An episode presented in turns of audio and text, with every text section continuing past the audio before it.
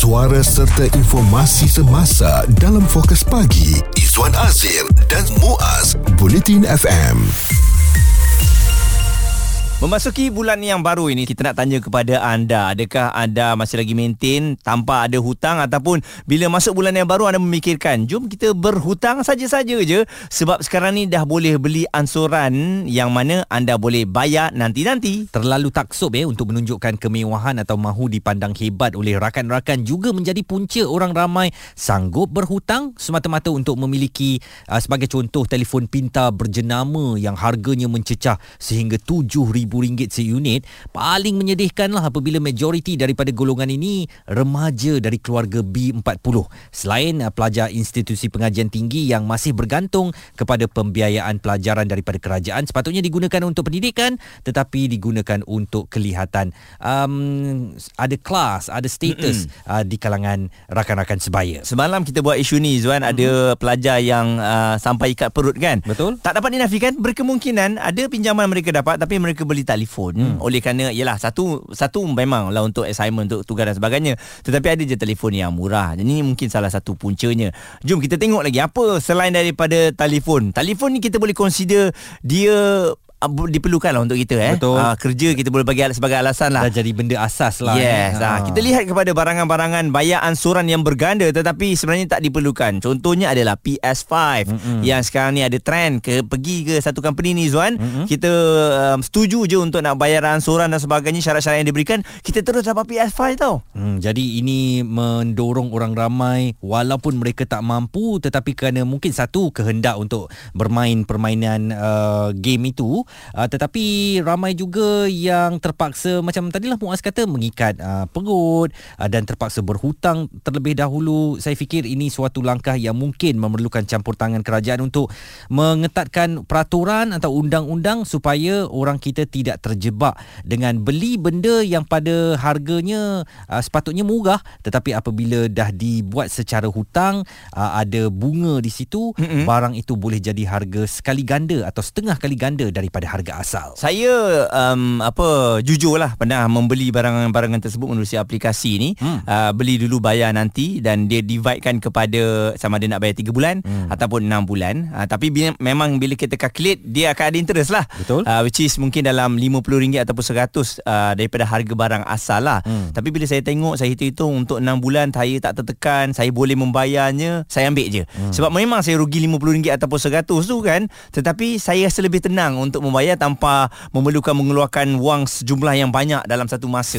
Isu terkini dan berita semasa hanya bersama Izwan Azir dan Muaz Bulletin FM. Kita sedang bercakap tentang beli barang ni memang kita teringin sangat untuk mendapatkannya uh, tapi kita tak ada duit kita beli secara ansuran tetapi end up bila kita dah habis bayar rupanya harga yang kita bayar tu berganda harganya. Okey dan kita nak bersama dengan Faiz Azmi selaku financial financial ataupun pendidikan kewangan dan YouTuber Financial Faiz. Faiz ada kongsikan di Twitter mengenai bagaimana ada seseorang yang membeli PS5. Jangan hmm. salahkan produk tersebut tetapi bagaimana kita membayarnya satu kali ganda daripada harga tersebut. Adakah sebenarnya rakyat kita ni tak perasan ataupun buat-buat tak perasan ataupun pihak syarikat tersebut mengambil kesempatan terhadap kita Faiz?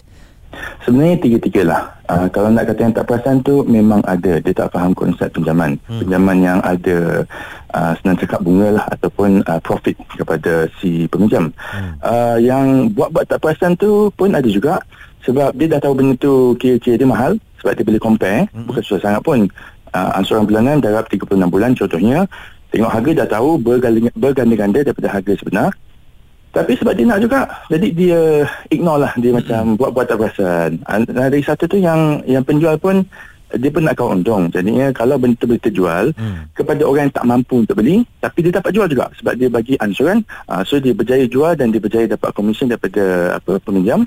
Uh, Dan dia pun uh, ambil kesempatan jugalah. So tiga-tiga ni memang ada dan uh, Faiz, apakah ini sebenarnya suatu yang dibolehkan kalau mengikut um, fahaman anda dari segi akta atau undang-undang? Apakah amalan ini yang sehingga menyebabkan harganya jadi berganda kalau kita memilih untuk membayar secara ansuran um, diamalkan di Malaysia ni? Okay, jawapannya ada dua ya. Okay, first of all ada pepatah lah. Uh, it may be uh, legally right. Maknanya legally dia boleh, tetapi morally wrong. Hmm, Secara moralnya tak patutlah. Mm-mm. Jangan kita makan budak-budak yang tak tahu pasal kira-kira ni. Hmm. Kita bagi dia PS5 lah. Dia memang nak punya. Walaupun dia tak mampu nak. So dia cari cara. So itu jawapan nombor satu. Jawapan nombor, nombor dua pula adalah kalau kita tengok cara ansuran ni buat kerja, harga dia boleh melambung sampai tiga kali ganda ya. Satu barang tu RM2,500 sampai jadi RM7,000 selepas tiga tahun. Dia sebenarnya macam ini. Kalau kita tanya kedai tu nak beli cash, dia tak akan kasih punya. Oh. So harga tu 2005 tapi kita nak beli cash dia kata tak boleh. Hmm. Sebab sebenarnya har- bila dia buat pinjaman tu kalau kita tengok dia punya letter offer tu sebenarnya yang kita pinjam tu bukan RM2,500. Kita akan pinjam harga yang telah dinaikkan. Contohnya RM4,000. Hmm. Sebab uh, bunga yang dikenakan tu uh, memang mengikut ada cek lah. Dia punya peminjam tu memang peminjam yang berlesen lah. Mm-hmm. Uh, maknanya kalau kita sebut nama dia, oh okey. Memang kita tahu orang memang meminjam dia di sini. So maknanya dia naikkan harga, itu keuntungan dia, scalper dia. Lepas tu dia buat pinjaman yang bunga dia tinggi tetapi still legal. Mm-hmm. Uh, sebab tu benda ni masih boleh dibuat, bukannya illegal. Cuma dari segi pengguna, kena tahulah hak-hak kita lah. Kita kita tahu lima sebab tak ada orang nak jaga.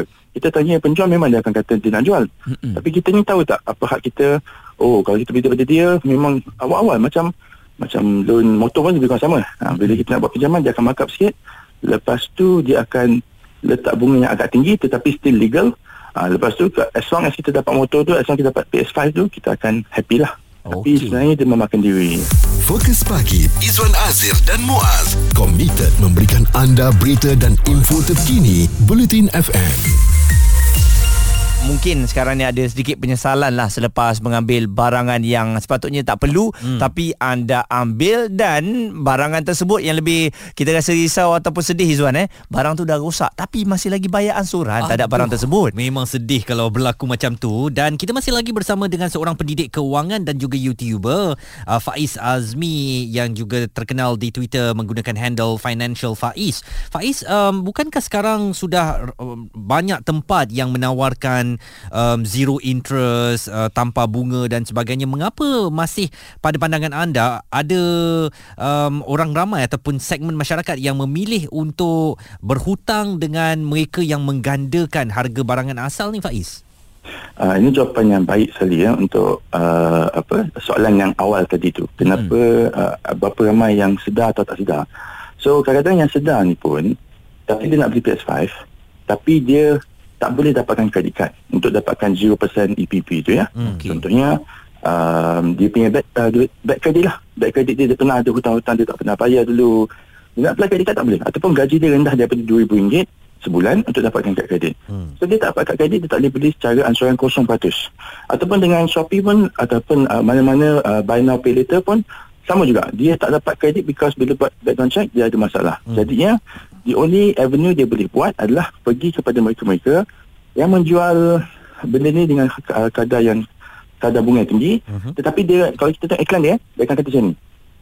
Tak perlu bank statement cuma perlu pay slip saja dengan IC kalau rekod buruk pun boleh buat secret buruk pun boleh buat. Ha. so mereka ni sebenarnya yang jual harga yang berganda ni dia memang target orang yang dia dari segi kewangan adalah amat teruk dari segi education kewangan pun teruk. Mm-mm. tetapi dia nak beli benda-benda tu ya. Ha, dia tak tahan, dia tak sabar, dia tak nak kumpul duit, dia nak sekarang. Ha, yang itulah target-target dia. Sebab itulah ada orang beli juga walaupun tak fikir. Dan satu lagi Betul. kalau kita lihat apps yang popular sekarang ini, um, saya Hmm. tengok dia punya charge-nya adalah adalah RM30 uh, kalau lambat bayar dan dia limitnya RM1,500 saja uh, dan payment tersebut dipecahkan kepada 3 bulan. Uh, jadi ini adakah salah satu cara lagi untuk trap kita agar terjebak pada sistem ni?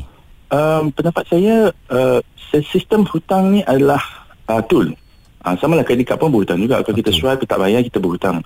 Uh, kita tak bayar kredit card tu, bank akan chargekan bunga. Mm-mm. Sa- Sama juga dengan yang uh, aplikasi-aplikasi yang uh, Muaz cakap tadi lah. Mm-mm. Jadinya kalau kita pandai kita beli barang-barang kita betul-betul perlukan. Contohlah ya, ada student dalam saya punya audience yang kata dia beli laptop ataupun seorang lagi ni kata beli iPad untuk penggunaan dia waktu belajar. Betul. Mak bapak dia tak ada duit tak nak bagi seleput 1200 1500 untuk beli iPad tu. So dia pakai aplikasi uh, Buy Now Pay Later tu.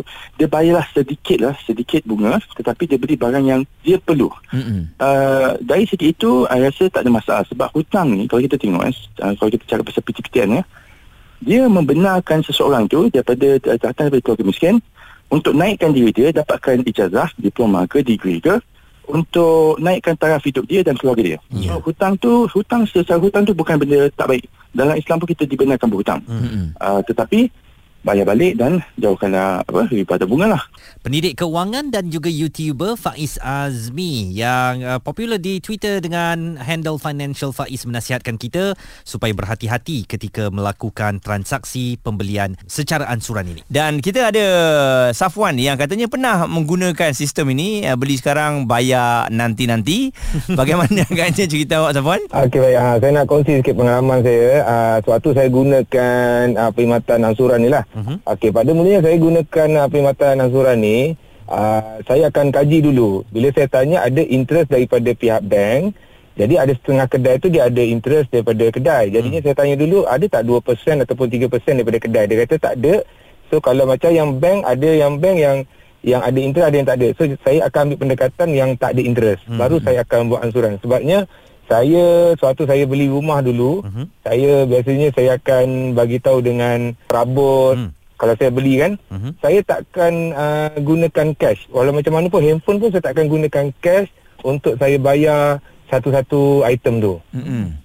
okey jadinya saya guna pendekatan sebab saya kalau bila guna cash tu saya rasa macam waktu saya nak gunakan duit akan datang kita dah tak ada duit. Jadinya ha. dia akan beban pada kita. Hmm. Jadinya saya akan gunakan cara angsuran ni yang tanpa uh, interest mm-hmm. lebih mudah. Jadinya macam contoh di furniture-furniture contoh, macam saya beli rumah kan tadi mm-hmm. saya cakap saya beli rumah saya akan bagi tahu dia saya akan masuk rumah tu lagi 2 tahun. Boleh tak saya nak uh, bayar deposit dahulu? Hmm.